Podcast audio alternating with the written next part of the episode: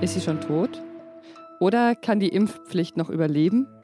Darum geht es heute im Nachrichtenpodcast Was jetzt von Zeit Online. Und wir sprechen darüber, wieso Deutschland abhängig von russischem Erdgas geworden ist. Es ist der 10. Februar. Ich bin Pia Rauschenberger und jetzt kommen erst noch kurz die Nachrichten. Bundeskanzler Olaf Scholz empfängt heute die Staats- und Regierungschefs von Litauen, Estland und Lettland.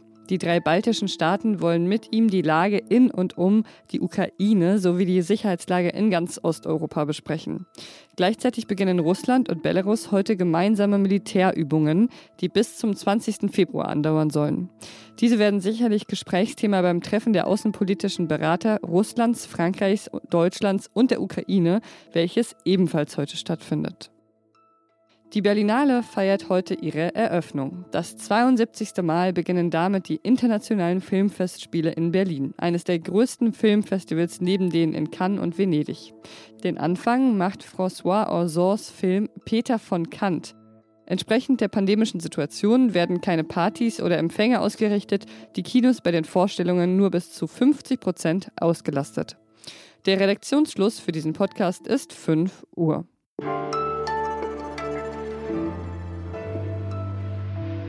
Alle Ministerpräsidentinnen halten sich ans Gesetz, nur nicht Markus Söder, der findet die berufsbezogene Impfpflicht blöder. Deswegen werden wir da im Vollzug äh, großzügigste Übergangsregelung machen weil wir zum 15.3. die Umsetzung nicht sehen, nicht sehen können. Das führt nur zu Problemen und ist leider keine Lösung. Markus Söder ist mit seiner Kritik an der berufsbezogenen Impfpflicht Anfang der Woche vorangeschritten. Inzwischen sind ihm einige Ministerpräsidenten gefolgt, unter anderem Tobias Hans aus dem Saarland. Sie müssen auch sehen, dass es ja bei Einschränkungen nicht um Druck alleine gehen darf, sondern es muss auch um Schutz gehen. Wenn es nach Bundeskanzler Olaf Scholz geht, kommen sie damit allerdings nicht durch. Laut seines Regierungssprechers sagte Scholz gestern, er gehe davon aus, dass Gesetze eingehalten werden. Das sei eine der Vorzüge des deutschen Rechtssystems. Ja, und glücklicherweise darf ich jetzt mit einem Experten des deutschen Rechtssystems sprechen, mein Kollege Heinrich Wefing aus dem Politikressort. Hallo Heinrich. Hallo Pia, grüß dich. Es gibt ein Gesetz in Deutschland, das Infektionsschutzgesetz, und darin steht geschrieben, dass die sogenannte einrichtungsbezogene Impfpflicht eigentlich ab dem 15. März greifen soll. Muss Markus Söder sie also einführen, ob er will oder nicht, oder äh, gelten für ihn andere Regeln? Nein, für ihn gelten natürlich keine anderen Regeln. Das Gesetz hat er selber mitbeschlossen. Der Bund und die Länder haben sich darauf verständigt, erst im Dezember, also erst vor kurzer Zeit. Das gilt weiterhin. Zur Not könnte er theoretisch auch juristisch gezwungen werden, sich dran zu halten. Sein Argument ist ja aber, ähm, und das von vielen anderen, mehreren anderen CDU-Ministerpräsidenten, dass die einrichtungsbezogene Impfpflicht so viele praktische Probleme aufwirft, dass man sich ähm, gar nicht dran halten kann und dass man sie deswegen aussetzen müsste oder mit langen Übergangsfristen versehen müsste. Welche praktischen Probleme gibt es denn da? Wo besteht denn noch Klärungsbedarf? Naja, zum einen ist es nach wie vor so, dass es in den Pflegeberufen, wenn ich das richtig sehe, einen höheren Anteil an Ungeimpften gibt als in der allgemeinen Bevölkerung. Also es gibt sehr viele Leute, die sich nicht impfen lassen wollen. Und viele von denen haben auch schon angekündigt, ähm, wenn sie gezwungen würden, sich impfen zu lassen, dann würden sie lieber den Job wechseln. Dann würde sich der Pflegenotstand in den deutschen Alten- und Pflegeheimen und in den Krankenhäusern noch weiter verschärfen. Das kann niemand wollen und schon eigentlich auch kein Ministerpräsident. Die Gesundheitsämter, das wissen wir ja alle, sind sowieso brutal überfordert. Die müssten jetzt auch noch ähm, die, die einrichtungsbezogene Impfpflicht in den Pflegeheimen durchsetzen. Sie müssten Ausnahmegenehmigungen erteilen für Leute, die allergisch sind gegen das Impfen. Viele von denen haben schon signalisiert, wir schaffen das nicht. Mhm. Du hast getwittert, seit heute ist die Impfpflicht tot. Wenn man die nicht zum Schutz der Vulnerabelsten in den Alten- und Pflegeheimen rechtfertigen und durchsetzen kann oder will, dann kann man erst recht keine allgemeine Impfpflicht rechtfertigen und durchsetzen. Glaubst du, das ist das, was Markus Söder erreichen wollte? Ich glaube, was er erreichen wollte, ist, äh, die Ampelkoalition in eine noch tiefere Bredouille zu führen. Zur Erinnerung, die FDP in der Ampelkoalition ist ja zu großen Teilen sowieso gegen eine allgemeine Impfpflicht. Deswegen hat die Ampel trotz der Ankündigung von äh, Scholz und seinem Gesundheitsminister Lauterbach keine eigene Mehrheit im Bundestag. und kann also im Moment nur mit Unterstützung der CDU die allgemeine Impfpflicht einführen. Wenn die CDU jetzt von der Fahne geht, sozusagen, dann äh, hat die Ampel ein richtig großes Problem, die Impfpflicht politisch durchzusetzen.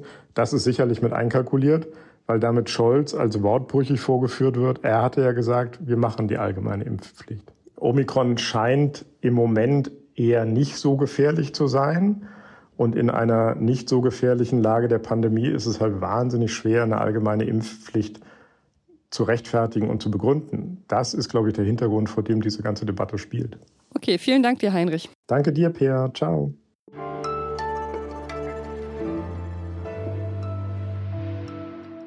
Und sonst so?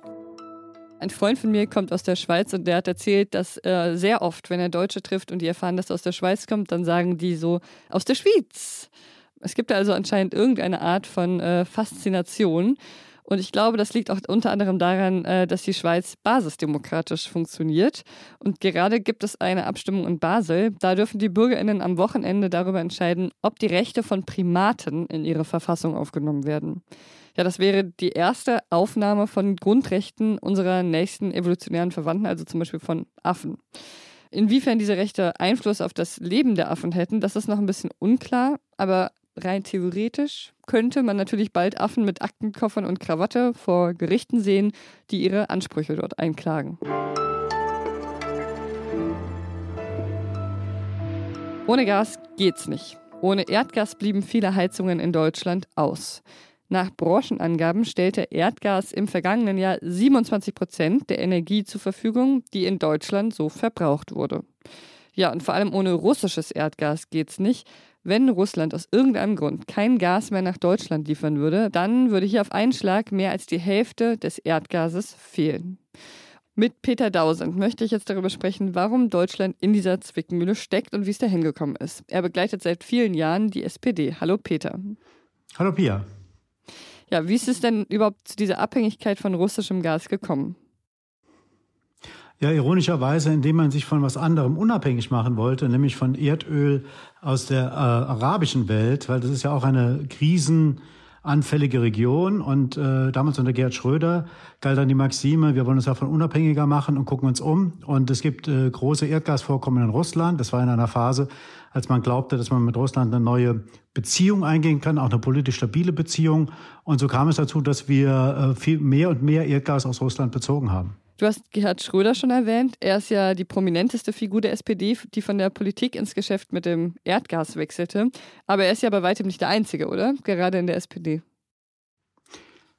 Nein, es gibt äh, aus dieser Zeit, als Schröder in Regierung war, gibt es diverse andere, also Staatssekretäre, Abteilungsleiter, äh, auch aus einem Kanzleramt, alles SPD-Politiker, die nach ihrer aktiven politischen Zeit in die äh, Energiewirtschaft gewechselt sind, in die deutsche, vor allen Dingen auch zu E.ON. Und da gibt es auch ganz enge Beziehungen zu Gazprom, so dass das, was politisch eingeleitet wurde, praktisch wirtschaftlich auf der wirtschaftlichen Ebene weitergeführt wurde und die Vernetzungen sind vielfältig. Ein großes Thema, wenn es um Erdgas geht, ist gerade natürlich auch die Erdgaspipeline Nord Stream 2. Und die landet ja quasi in Mecklenburg-Vorpommern.